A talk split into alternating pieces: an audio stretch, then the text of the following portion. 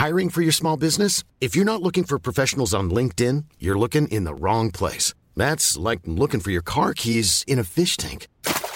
LinkedIn helps you hire professionals you can't find anywhere else, even those who aren't actively searching for a new job but might be open to the perfect role. In a given month, over 70% of LinkedIn users don't even visit other leading job sites. So start looking in the right place. With LinkedIn, you can hire professionals like a professional. Post your free job on linkedin.com slash people today. El Media Group presenta Periodismo de Emergencia con Arturo Rodríguez, Hiroshi Takahashi e Ignacio Rodríguez Reina. Con las reglas del oficio. Comenzamos. A Periodismo de Emergencia. Como siempre es un privilegio saludarle en esta mañana de sábado. Yo soy Arturo Rodríguez y le invitamos, le invito a que se quede con nosotros a lo largo de la próxima hora con muchísima información y eh, entrevistas, comentarios. Ya estamos aquí en cabina todos juntos.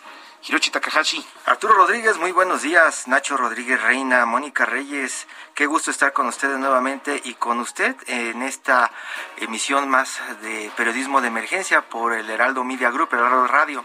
Ignacio Rodríguez Reina. ¿Qué tal? ¿Cómo están? Muy buenos días. Ya aquí listos para empezar esta nueva emisión de, de periodismo de emergencia. Y nuestra amiga Mónica Reyes, como cada oportunidad también, ya en cabina. Claro que sí, muy buenos días a todos y amigos, no se vayan porque comenzamos. En Soriana, la Navidad es de todos. Cebolla blanca a 19.80 el kilo o alitas enchiladas a granel para asador a 79.90 el kilo y todas las salchichas empaquetadas llevan la segunda al 50% de descuento. Soriana, la de todos los mexicanos. A diciembre 5, aplican restricciones, excepto para azar, válido en Hiper y Super. Próximo pasado, la noticia que debes saber. La discusión de la semana se centró en el tercer aniversario del gobierno de Andrés Manuel López Obrador, que retomó las concentraciones masivas suspendidas, desde hace dos años por la pandemia. Por temas destacados, el discurso presidencial en el Zócalo el pasado miércoles expresó la inflexibilidad ideológica, su descalificación a las oposiciones, justificó el papel del ejército en su gobierno y defendió sus medidas económicas en el contexto de pandemia, así como la política de salud efecto colateral de la concentración, el PAN sufrió el desgaste por la presencia de los gobernadores Maru Campos de Chihuahua y Mauricio Vila de Yucatán, que posaron para la foto con los presidenciales de la 4T, Claudia Sheinbaum y Marcelo Ebrard. El airado reclamo de Marco Cortés dio cuenta de la inquietud que prevalece en la segunda fuerza política de México tras la elección interna de septiembre pasado. Por otra parte, la etapa de presentación de pruebas en torno a Emilio Lozoya Austin concluyó sin audiencia del exdirector de Pemex, tal como ya estaba previsto.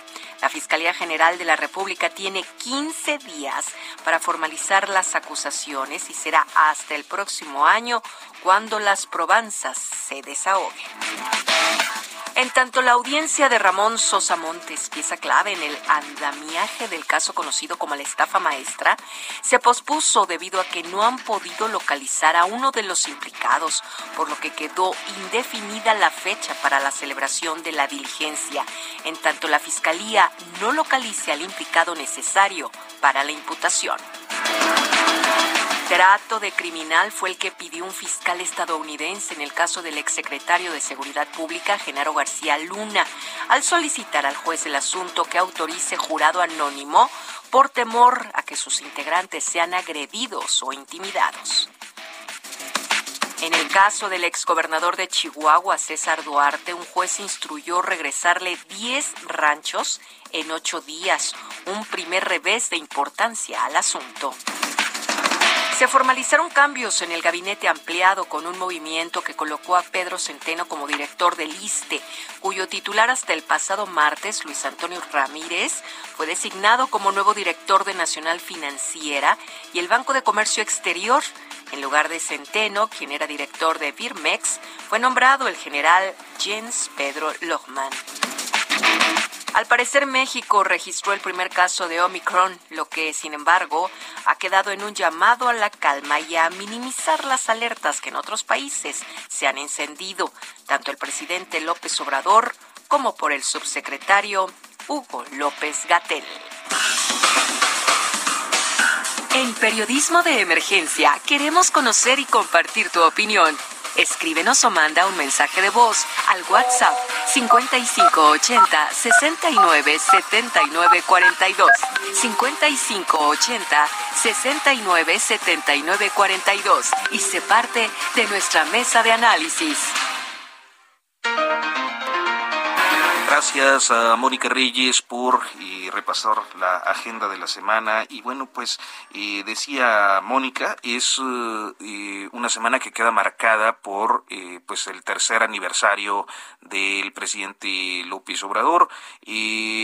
creo que hay diferentes ángulos, pero uno de ellos es naturalmente el de su relación con el empresariado, particularmente con la Coparmex, Hiroshi Takahashi. Sí, está en la línea don José Medina Mora, presidente de la Confederación Patronal de la República Mexicana. Don José, buenos días.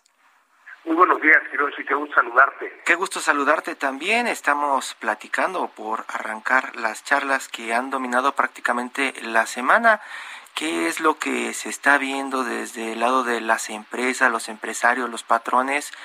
Alrededor de los primeros tres años del presidente de México en términos económicos, porque tenemos muchos anuncios, desde el alza en los salarios, una nueva alza, hasta de pronto los cambios en Banco de México, el golpe en la inflación, eh, pues la nueva variante del COVID, el Omicron, y así una cadena de factores que parecería están haciendo que las empresas no la pasen bien y que el presidente pues de pronto haga ahí como una especie de silencio. ¿Cómo han sido estos tres años para los empresarios, para las empresas, don José? muchas gracias, Hiroshi. Eh, la, evaluación que hacemos desde Coparmex es de luces y sombras. Eh, por un lado, coincidimos en que había que poner primero a los pobres, dado que el 50% de los mexicanos vive en condición de pobreza. Sin embargo, cuando vemos que de el reporte de Coneval, en lugar de disminuir, eh, la pobreza va subiendo, pues requiere una revisión a que si realmente queremos que primero sean los pobres, se tiene que eh, reevaluar los programas sociales. Eh, por otro lado, coincidimos en la lucha contra la corrupción, es una bandera que teníamos desde Coparmex antes de esta administración, sin embargo, cuando vemos el resultado de esta agencia internacional que mide a los países de acuerdo con su nivel de corrupción y en donde hemos perdido lugares, es decir, somos ahora un país en donde hay más corrupción de la que había antes, pues consideramos que necesitamos un compromiso mayor y que nos ayude a bajar los índices de corrupción. Por otro lado, coincidimos en la necesidad de, la austeridad, eh, pero ya tiene dos partes. Una es efectivamente que no se gaste superfluamente, pero por otro lado que se gaste y se invierte lo que es necesario. Y en esa parte creo que nos quedan a deber. Por otro lado, en la parte económica que comentabas, Hiroshi, pues la caída de la economía en el 2020 8.3 es el doble de lo que cayeron los demás países del mundo y tiene que ver con que otros países inyectaron recursos para que no fuera tan profunda la caída y para que pudiera reactivar la economía. Hay muchos países que ya recuperaron el nivel que tenían antes de la pandemia. En nuestro país todavía nos hace falta eh, para recuperar la pandemia. Entonces ahí nos quedaron a deber en recursos, sobre todo para la micro y pequeña empresa, en donde inclusive para el presupuesto 2022 los recursos que había para ese rubro ya los quitaron, de tal manera que será mucho más difícil esta reactivación económica en la parte sobre todo de la micro y pequeña empresa. Nos parece también que la escasez de medicamentos eh, y la lentitud en la aplicación de las vacunas, pues incide en la parte de salud. Como sabes, Hiroshi, pues en las empresas para poder seguir operando tenemos que cuidar en primera instancia la salud de los colaboradores, eh, seguirnos cuidando, dado que viene esta nueva cepa, y al mismo tiempo eh, de cuidar la salud de los colaboradores, cuidar la salud de las, de las empresas. Entonces, esa es, digamos, una, una evaluación general en, en cuanto a luces y sombras que vemos de estos tres años. Está también con nosotros eh, a través de la línea telefónica Marta Anaya, Ignacio. Sí, ¿qué tal, Marta? ¿Cómo están? Y don José, muy buenos días. Le saluda Ignacio Rodríguez Reina. Marta, eh, bueno, don José nos acaba de pintar un panorama, digamos, desde el punto de vista del sector empresarial sobre lo que él llama las luces y sombras. Desde el punto de vista político, que digamos que es una, un tema, un área que tú has seguido desde hace décadas eh, con mucho eh, con mucho, mucho puntualidad. Eh, para ti, ¿cuáles serían las luces y sombras desde el punto de vista político? ¿O se inclina más a las luces o a las sombras? ¿Qué tal, Ignacio? Gusto saludarte. Pues mira, yo más bien vería el mensaje político pues como un grito de guerra, porque para mí lo que yo vimos este estos días en el Zócalo, en esta concentración por el tercer año del gobierno de el presidente López Obrador, pues fue el decir ahora sí que a empresarios, adversarios y a todos aquellos que él considera adversarios, sino pues que el Señor no está solo, el pueblo está detrás de él, que ahora sí que no es un autócrata, es, para empezar yo diría que un mensaje primero de imagen, ¿no? Si te fijas en todas las fotografías del Zócalo atiborrado, repleto, creo que políticamente para él era muy importante empezar este cuarto año con esa imagen, una imagen de fuerza, de poder, y decirles, voy con todo respaldado por el pueblo. Marta. Marta. Sí, perdón. Perdón, eh, muy buenos días, saludo a Arturo Rodríguez. Eh, creo que un aspecto que a mí me llamó mucho la atención es que pareciera eh, eh pues eh, expresar una postura inflexible el presidente eh, respecto a su posición ideológica y el llamado que hace a su militancia. ¿Podemos interpretar esto como? ¿Como una radicalización que concatena con otras acciones o, o bueno, con una definición de mantenerse como está hasta ahora? Sin duda, lo que mencionas es, digamos, yo creo que la otra parte del mensaje que vimos ahí en el Zócalo. Una la de la imagen y la otra la del discurso que iba dirigido a sus bases, de decir, señores, así vamos a luchar en estos tres años que nos quedan. Nada de moderación, nada de zigzagueos, nada de desvanecer ideología lo que él considera que es la izquierda, que esencialmente se reduce, yo creo que a lo que bien mencionas, la radicalización. Y eso es lo que no solamente él va a hacer, con todo el apoyo que visualizas, sino lo que le pide a todos sus seguidores. O sea, no se pongan ni siquiera los legisladores que estaban ahí como invitados. Nada de negociar con la oposición, para nada, ¿verdad? Entonces, lo que se ve venir, sí, por lo menos yo así lo interpreto, es la radicalización absoluta para el resto de los tres años. Esa es mi impresión. Don, José, esto es lo que menciona Marta Naya e incluso lo menciona en su columna como el grito de guerra, el arranque que viene para los siguientes tres años. Eh, don José, hemos visto eh, en los últimos años cómo el presidente parece que quema los puentes de comunicación con los empresarios y con otros grupos que están trabajando por México. Eh, ¿Ven esos tres años ya como, como lo plantea Marta? Como un grito de guerra y donde ya no hay eh, canales de comunicación con, con el gobierno, don José?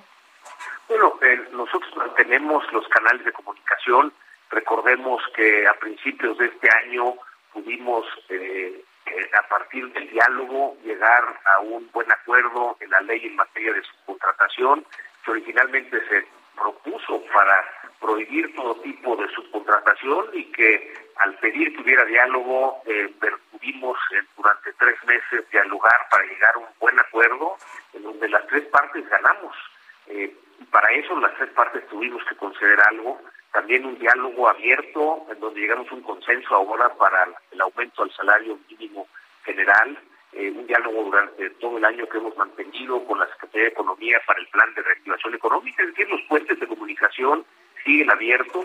Eh, desde luego también en la parte de las sombras es la seguridad, esto afecta mucho a las empresas, el que haya tanta inseguridad en el transporte de las personas y el transporte también de, las mercancías de las empresas afecta en la economía. Entonces vemos eh, luces y sombras, pero en la parte de comunicación seguimos con eh, un fuerte diálogo con muchas en muchos temas con el gobierno federal. Sí, don José, muy buenos días. Les saluda Ignacio Rodríguez. Oiga, em, el tema, digamos, del desempeño de la economía ha sido, digamos, un punto muy clave. clave de, eh, recordamos que, bueno, ha habido una serie de eh, señalamientos del presidente desde el principio y cuando estaba en campaña, pues a criticar este bajo crecimiento económico eh, como uno de los elementos que caracterizaban a los gobiernos que aplicaban políticas neoliberales. Y sin embargo, bueno, pues estos tres años el crecimiento económico ha sido, eh, digamos, bastante menor a lo que uno esperaría y supondría y que la, y la economía nacional requiere.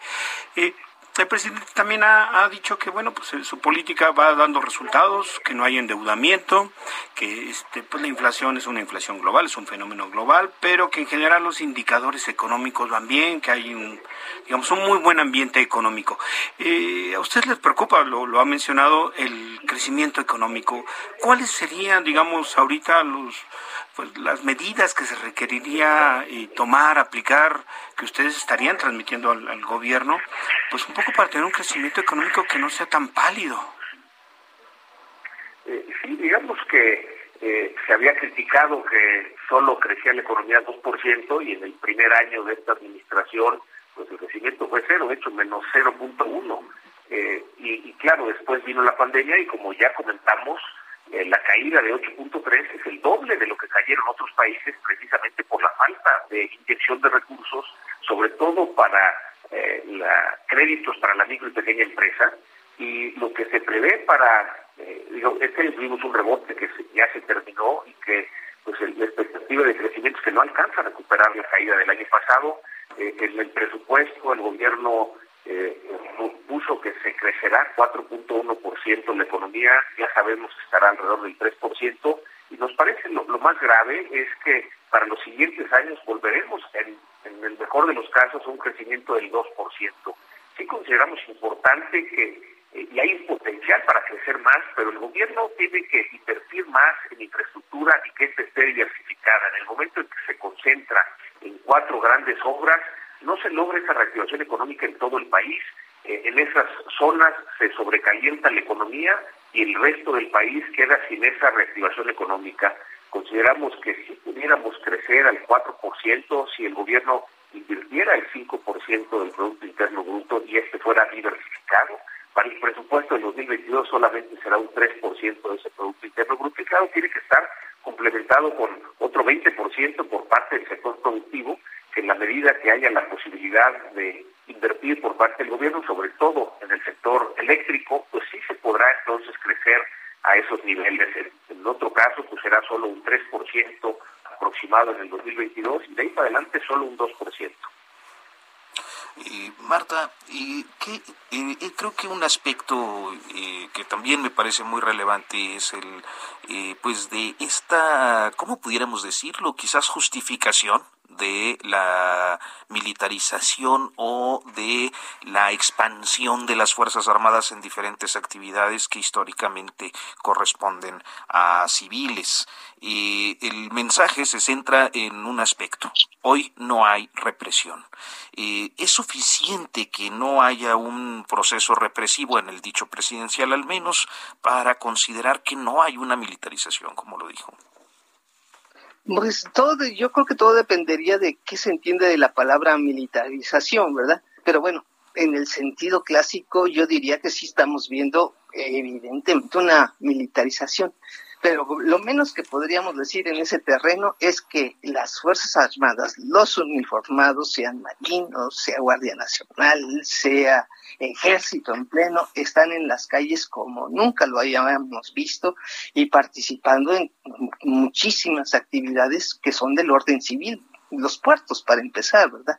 Y bueno, ya no se diga que si bancos, que si medicinas, que tal o cual. O sea, sí vemos la vida, la vida de los militares integrándose en todo lo que era pues nuestro mundo civil. ¿Que por qué hace esto? Bueno, yo creo que ahí ya vemos varias razones. Una, pues porque le gusta al presidente la obediencia, punto, y es el camino fácil y rápido para lograr lo que él quiere, que eso de antemano. Y lo otro, pues, ese espíritu un poco que tiene él de, de ver cualquier conspiración detrás, que desde el primer día dijo, yo necesito el respaldo de los militares y no quiero que me tiren en un momento dado, ¿no? cosa que ha pasado en otros países de América Latina, ¿no?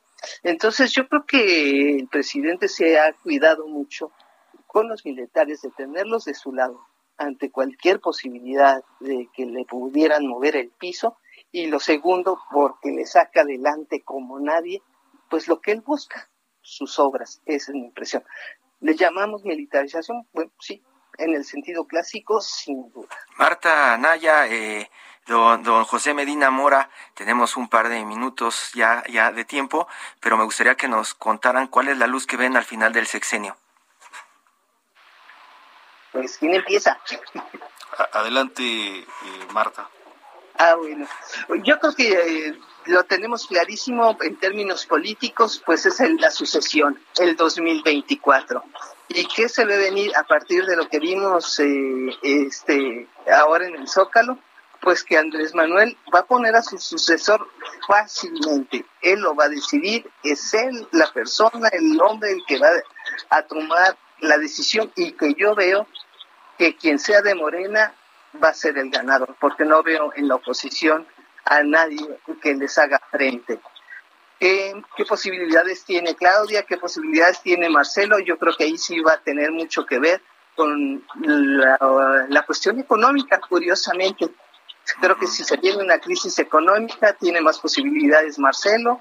Si es la decisión total del presidente, porque viene el caminito fácil, entre comillas, tendremos a Claudia Sheinbaum, pero a mí sí me quedó claro que lo que vimos es al hombre, al presidente, su fuerza, y si alguien pensó que le iba a hacer sombra en los destapes ahora sí que anticipados, pues ya vimos que no fue así, que, es Andrés Manuel. Mm. Don José Medina Mora, presidente de la Coparmex. lo que vemos para el resto del sexenio desde el punto de vista económico es un manejo similar al que ha sido en los primeros tres años, es decir, se ha cuidado la estabilidad macroeconómica, esto nos da la oportunidad de pues, ser el mejor país para invertir en América Latina. Esperemos que la reforma eléctrica no impida que siga llegando esa inversión. Eh, esperamos que también eh, se mejore la situación de seguridad. Ahí pedimos la coordinación del gobierno federal, estatales y municipales para lograr que la economía pueda eh, caminar porque el, tema de la inseguridad la está deteniendo. Y desde luego esperemos que la democracia siga avanzando, es decir, que eh, se respete el Estado de Derecho y que con eso tengamos las condiciones para que se crezca la economía y se generen los empleos que eh, estamos todavía debiendo. Gracias, don José Medina Mora, presidente de la Coparmex. Marta Naya, colega periodista, columnista en el Heraldo de México. Muy buenos días. Gracias. Muchísimas gracias. Muy buenos días. Vamos a hacer una pausa y continuamos en Periodismo de Emergencia. En un momento continuamos. Periodismo de Emergencia. Regresamos con las reglas del oficio. En Soriana la Navidad es de todos. Aprovecha que toda la ropa interior está al 30% de descuento. O todos los artículos navideños lleva el segundo al 70% de descuento. Soriana, la de todos los mexicanos. A diciembre 6, aplican restricciones. Válido en hiper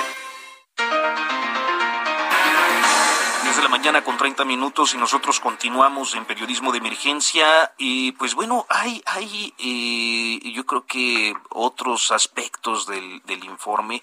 A mí me llama la atención y Hirochi, tú que eh, pues conoces también entre otras eh, fuentes la, la económica, esta idea de que no hay carestía, de que hay acceso, digamos que a la canasta básica que dijo el presidente, a diferencia de otros países que en apariencia resuelven su problema económico apoyando empresas y eh, tienen esta otra problemática. ¿Es tan así? ¿Cómo, ¿Cómo lo ves, cómo lo has visto informativamente en estas semanas? Pues todo el mundo eh, hemos estado, los que cubrimos la parte económica, registrando el tema de la inflación, por ejemplo, y el tipo de cambio, y el tema de los proveedores internacionales hacia México. Seguimos siendo un país dependiente de las importaciones. Hiring for your small business? If you're not looking for professionals on LinkedIn, you're looking in the wrong place. That's like looking for your car keys in a fish tank. LinkedIn helps you hire professionals you can't find anywhere else, even those who aren't actively searching for a new job but might be open to the perfect role. In a given month, over 70% of LinkedIn users don't even visit other leading job sites. So start looking in the right place. With LinkedIn, you can hire professionals like a professional. Post your free job on linkedin.com slash people today. Eh, la inflación, pues ya lo hemos mencionado en este espacio, está en su nivel más alto en los últimos 20 años. Eso claro que tiene un impacto en el bolsillo. El desempleo que se generó a partir de la pandemia también tiene sus efectos. Se han visto que ha, que ha generado algunos estragos. Y a mí me parece, Hiroshi, que, que digamos uno de los puntos más controversiales es esta falta de crecimiento.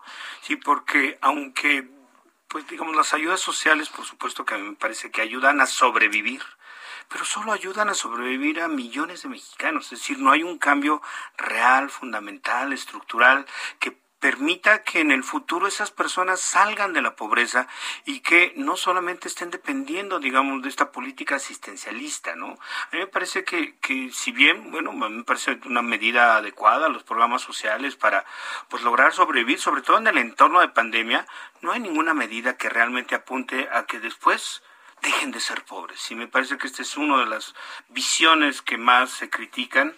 ¿no? Sí, está bien, se van a comer durante algunos años y después. Sí, mucha gente eh, eh eh, de pronto que se consideraba clase media puede ver el impacto en su bolsillo directamente. No sé ustedes eh, si les toca ir al supermercado, ¿no? A, comprar comida, pues se dan cuenta de que el ticket no es lo mismo aunque compre los mismos productos. Ahí es uno de los indicadores notorios en la vida real, ¿no? De cómo te está afectando una política económica y que además no hay una real redistribución de la riqueza, pero seguramente será otro tema que, que platiquemos. Sí, y podemos hablar y podemos hablar y hablar y hablar un montón de cifras y de los indicadores y de las advertencias, pero es lo que pues eh, comenta la gente a tu alrededor, ¿no? Este tipo de cambio, viajes, vacaciones, eh, ropa, pues ya es diferente, ¿no? Lo que está enfrentando una familia en este momento, ¿no? Este, aunque estén hablando de pronto del salario mínimo, como dice Nacho, muchos pues ni están esperando que tenga un impacto en su bolsillo cuando hablan de un alza en el salario mínimo, porque saben que es muy poco dinero. Claro. Pues bien, llegamos a nuestra sección consentida, además con un invitado muy especial, todo menos fútbol. En Soriana, la Navidad es de todos. En papeles higiénicos Regio y Cotonel y en toda la marca Colgate, compra uno y lleve el segundo al 50% de descuento. Sí, al 50% de descuento. Soriana, la de todos los mexicanos. A diciembre 6, excepto cepillos eléctricos. Aplican restricciones y sobre misma línea de producto. Válido en Hiper y Super. Todo menos fútbol. Con las reglas del oficio. Está con nosotros Carlos Cuarón, Ignacio. Sí, ¿qué tal? Eh, eh, bueno, Carlos Cuarón es un cineasta mexicano que ha sido pues reconocido, su trabajo pues ha tenido yo creo que en diferentes momentos eh, algunas muestras que han tenido un impacto importante en la industria del cine nacional. Hay que recordar, bueno, pues las películas de Y tu mamá también, ¿no? También en la que participó Rudo y Cursi, en la que, bueno, pues protagonizaron eh, Gael García Bernal y Diego Luna. Y bueno, pues hoy nuevamente está presentando una obra que además acaba de ser premiada en el Festival de Cine Internacional de Trieste, Italia. Y él es Carlos Cuarón, al quien le damos la bienvenida. Carlos, ¿qué tal? ¿Cómo estás? Muy buenos días. Bien, muchas gracias. Bien, pues aquí digo, viendo que eh, la película Amalgama, que acabas de presentar en el Festival de Trieste, pues recibió, recibió digamos, el premio al mejor guion. Efectivamente, tuvimos la suerte, Luis Usabiaga y yo, los escritores de la película, de recibir este premio hace, no sé, hace poco, hace como 15 días. Así es. Carlos, Carlos, ¿cómo conociste a Luis, Luis Osabiaga? Yo, yo me pregunto eso, cuando vi el nombre de Luis Osabiaga como, como guionista, pues me, me sorprendí y me puse muy alegre. Nosotros conocemos a Luis Osabiaga a su paso por Milenio y en esta sección QRR, que es prácticamente puro humor negro. Yo creo que en esta época, Nacho, no sé cómo lo ves tú, Arturo, es, tener un QRR sería ultra políticamente incorrecto, ¿no? ¿Cómo se conocen y cómo comienzan a trabajar, Carlos? Eh, pues nos conocimos hace, no sé, hace como 20 años, un poquito después de tu mamá también, cuando teníamos eh, la productora Anhelo eh, con Jorge Vergara, y, y, pues estábamos usando talento para, para desarrollar proyectos, y una amiga lo presentó, una, una de las productoras que trabajaba ahí lo, me lo presentó, y desde ahí liamos amistad, ahí él hizo un par de proyectos, y luego conmigo este es el segundo guion, el primero fue Besos de Azúcar, que es justo mi película anterior. Y sí, este, pues Luis viene de ahí, de ahí lo conoce mucha gente, del Pasón, ¿no? El Pasón. Exactamente, es un tipazo. Eh, Carlos, la película ha sido, mm, bueno, mencionada y se destaca que tiene un humor negro, un humor negro que este pues pone situaciones ahí a cuatro a sus cuatro protagonistas. ¿Por qué nos platicas de esta idea del humor negro como uno de los eh, digamos eh, elementos que mueven la comedia, pero también la reflexión, ¿no? La, la crítica, la, la crítica social incluso. Sí. Bueno, Amalgama va de cuatro dentistas que se encuentran en un congreso en la Riviera Maya y en, después del reventón deciden irse de pinta y se van a una pequeñísima isla que está en el Caribe y ahí eh, pues se frotan sus egos y pero también tratan de resolver problemas, conflictos eh, personales que vienen trayendo de sus lugares de origen y que son historias de dolor. ¿No? Y esto nos da la oportunidad eh, de, de, hacer una, pues una comedia con, de humor negro, porque el tema principal es el dolor, por eso son dentistas, los relacionamos con el dolor, para bien o para mal, ¿no? Y se vuelve pues un, un, un caldo generoso para, este, ahora sí que para reírnos de, de este tema y tratarlo con sentido del humor de una manera más amable y también hacer este, retratos y crítica de la masculinidad y de muchos otros temas, porque como es un ensamble actoral, cuatro actores, cuatro personajes, que da la oportunidad no solo de hacer varias historias, porque son varias historias, este, una amalgama de historias. Carlos, sí, perdón, adelante, adelante. No, no. Te voy a preguntar, justo siguiendo este hilo de la incorrección política que planteaba Hiroshi, eh, ¿qué, ¿qué, retos enfrentaron ustedes como guionistas eh, al momento de aludir eh, situaciones que eh, pues el día de hoy pueden ser sensibles eh, para ciertos sectores de, de, la población que además son muy activos en las redes sociales? Pues la verdad, lo primero que quisimos fue expresarnos a nosotros mismos, ¿no? Y, y luego sí considerar ciertas cosas, pero, eh, o sea, fue tan largo el proceso de escritura, eh, este, por diversas razones, que por ejemplo todavía no salía, cuando escribimos las, eh, los primeros tratamientos del guion, y no sé cuántos, fueron muchísimos, todavía no existía Me Too y todo este rollo, uh -huh. ¿no? Entonces, pues, ni siquiera había esa conciencia, digamos.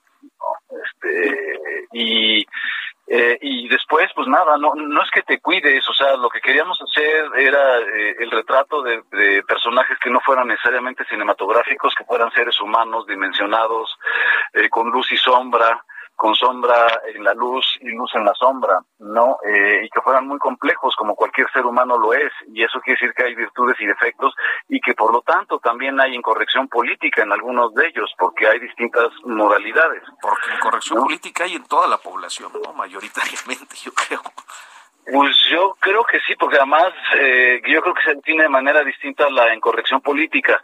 Ahorita, por ejemplo, es distinta la, la corrección o incorrección política a la del sexenio pasado, nada más porque cambió el poder. Y entonces, uh -huh. eh, ahorita es, es, correcto estar con este gobierno y es incorrecto eh, criticarlo. ¿No? Este, y, y, en, el anterior, pues era igual, nada más que era otra gente y otra ideología, aunque termine por ser la misma, como sabemos, ¿no? Oye, Carlos, acabas tú de mencionar, bueno, que pues, justamente hoy lo que se podría considerar incorrecto políticamente no lo era y viceversa. Eh, hablando de la comunidad cinematográfica eh, nacional, de la comunidad que hace cine en este país, bueno, ha habido, digamos, diversas expresiones a lo largo de varios años, entre ellos, bueno, gente que tú conoces muy cercanamente, como eh, eh, Gael, Diego, en el que pues la comunidad eh, que hace cine apoyó con mucho entusiasmo, digamos, es esta llegada de, Andrés Manuel López Obrador, porque pensaban que la cultura y el cine, digamos, vivirían una, pues una época en la que serían apoyados, en que habría perspectivas, en que habría una libertad, y sin embargo, bueno, pues la realidad... que la izquierda iba a hacer justicia. Sí, y bueno, pues eh, eh, ellos y muchos otros miembros de la comunidad artística y cultural han sido críticos de lo que está pasando en el gobierno. ¿Tú dónde te sitúas, digo, en este contexto?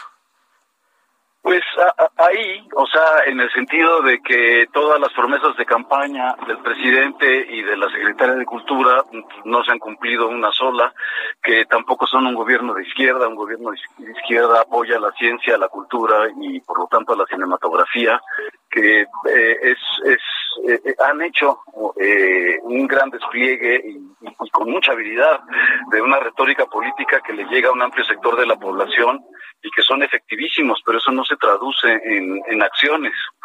¿no? Y entonces todas las promesas que nos hizo Alejandra en, en, una reunión que tuvimos con ella, que era un plan maravilloso, ¿eh? O sea, la verdad, de mis respetos. Y ¿Qué, ¿qué, es lo que, ¿Qué es lo que tenían o qué es lo que se había acordado?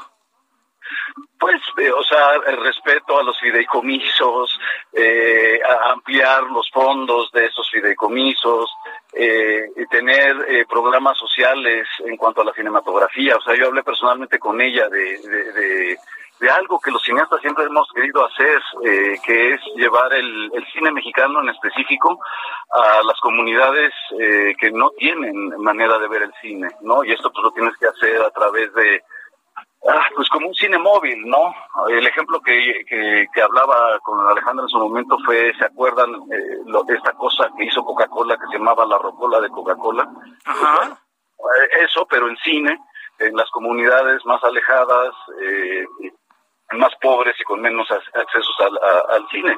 Y, y, estoy seguro que todos mis amigos y compañeros... Era lo que nos decía Damián Alcázar, que era como la gran promesa, lo que iban a hacer muy pronto.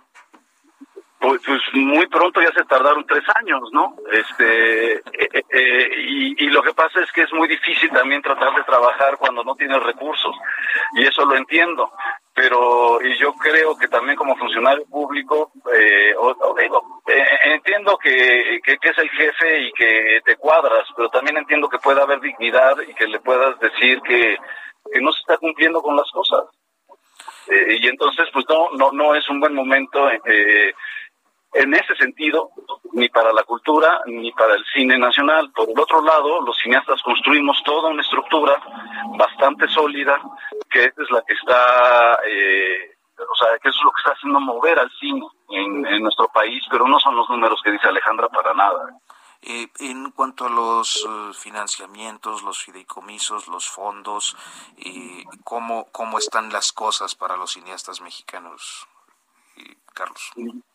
Bueno, el, subsidio más importante, que es el EFICINE, sigue en pie, afortunadamente. Eh, cambió su manera de operar. No creo que sea mala la idea de lo que están haciendo ahora. Eh, nada más no, o sea, puede operar mejor todavía. Eh, y lo que pasó con los fideicomisos polémicos, eh, que se volvieron un fondo único, eh, a ver, fuera, eh, más allá de que nos quitaron lana, y que tengo entendida que se está perdido en un limbo legal, este, no, eh, eh, lo único que lograron fue hiperburocratizar eh, el, los fondos, ¿no?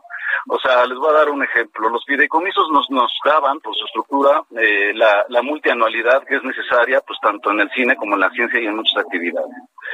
Ok, al hacer estos fondos se pierde eso y entonces tienes que ir con el año fiscal.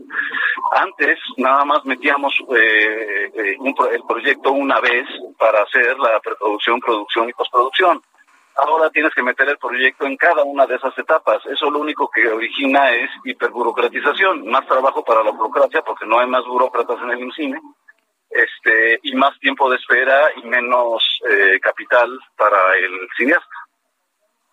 Y esta, digamos, esta ausencia de, de, estos apoyos, de esta manera de también que era pues darle una base material mínima a la posibilidad para que se haga cine en México, ¿cómo está siendo suplida? ¿Qué es lo que están haciendo? En realidad ya hay un impacto y podríamos decir, bueno, se está haciendo menos cine o las producciones ya son mucho más este, austeras. modestas, austeras, lo cual pues en un momento dado llega a, a impactar la calidad, las, las, propuestas, es decir, si ya hay, digamos, más allá de la hiperburocratización, como tú la llamas, ¿Tú dirías que ya está impactando en la actividad, eh, en, en los productos concretos?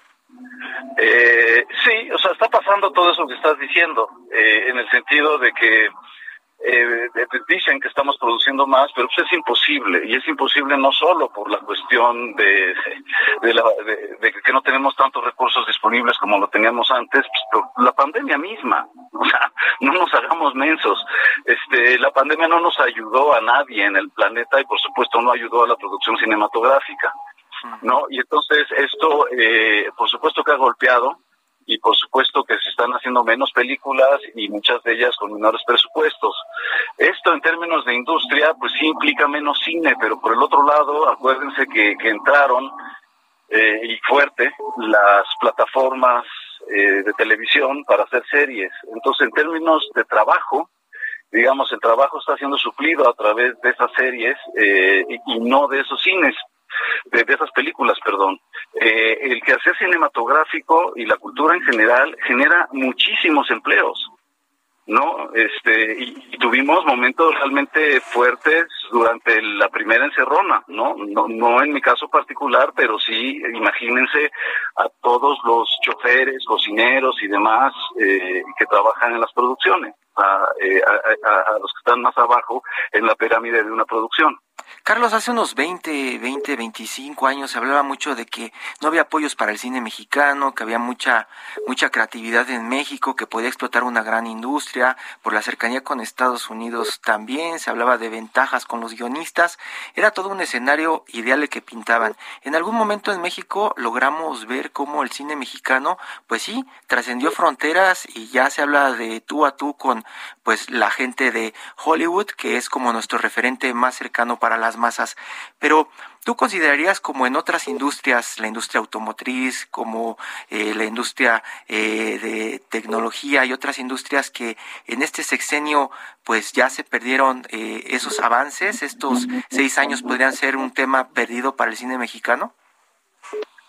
Pues espero que no lo sean, ¿no? O sea, cuando vino esa promesa tuvo que ver con el TLC y por supuesto lo hicieron mal porque no, nunca hicieron una verdadera excepción cultural como lo hizo Canadá. Este, y luego con el TEMEC eh, se hizo una que es un enorme acto de simulación. Entonces, eh, todo eso en realidad no nos hace competitivos versus el, la industria más poderosa del planeta en términos cinematográficos, que es Hollywood. Al contrario.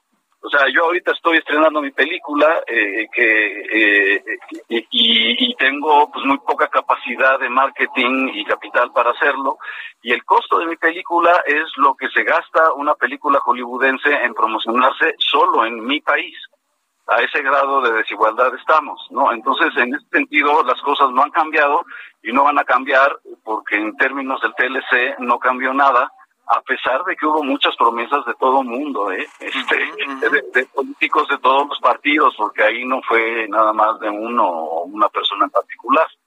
Y es así como, ya saben ustedes, son expertos en esto, así se maneja la, la política en el país, es, es, es nada más mantener el poder eh, y que no llegue el bienestar al pueblo, a la gente. O sea, todos somos pueblo. Uh. Oye, Carlos, y justamente hablando de, bueno, la, la dificultad para invertir en marketing, en promover la película y esto, cuéntanos eh, dónde se va a empezar a, exhibir, eh, si ya tienes prevista la fecha de lanzamiento, en fin, un poco porque, pues como tú dices, es una apuesta de cine también independiente que vale la pena, este, pues, respaldar en la medida de lo posible. Sí, bueno, se estrena en el 9 de diciembre, el próximo jueves, en más de 500 pantallas a lo largo y ancho del país. Eh, y bueno, recordemos que los cines son espacios seguros en términos de COVID y la pandemia por su sistema de ventilación y por eh, los protocolos de seguridad sanitaria que se deben seguir. Y, y que es muy importante no romper, obviamente, ¿no?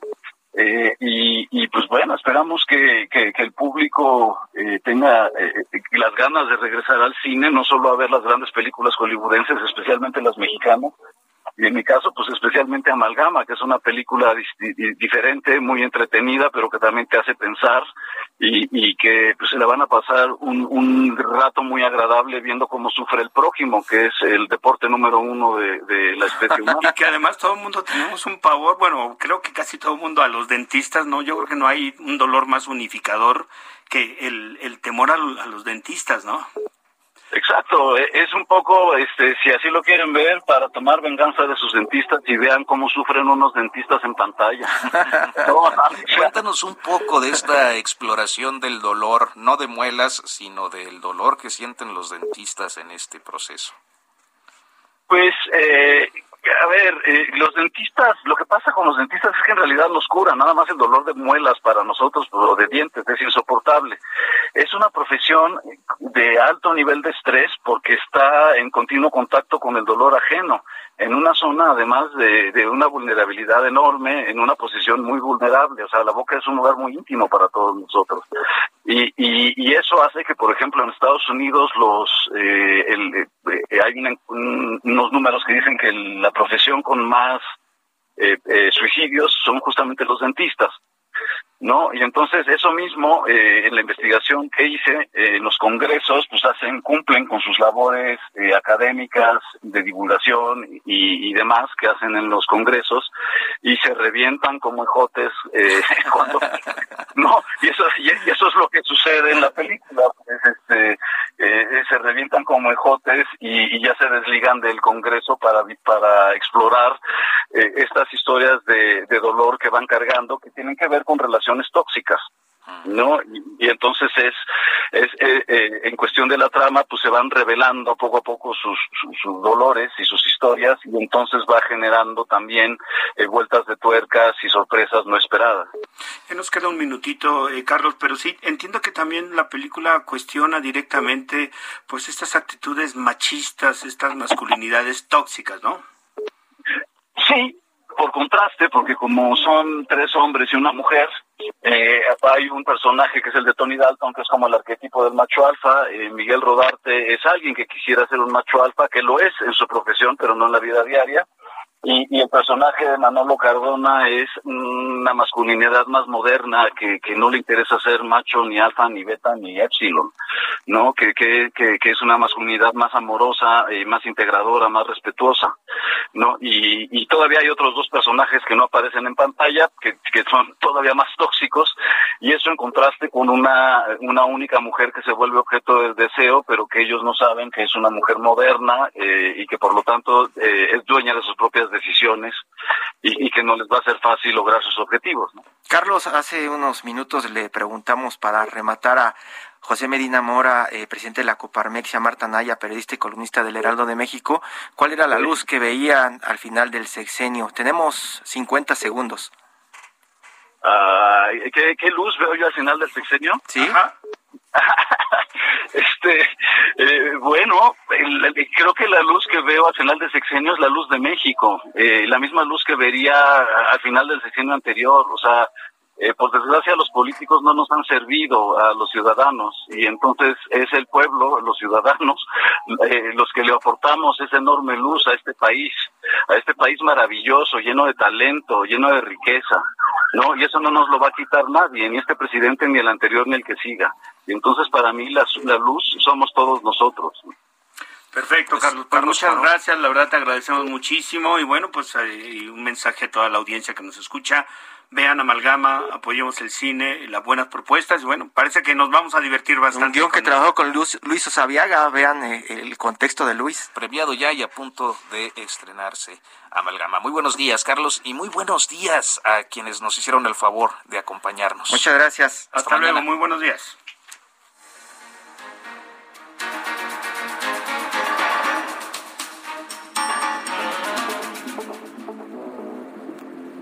Esto fue Periodismo de Emergencia. Con las reglas del oficio. Heraldo Media Group.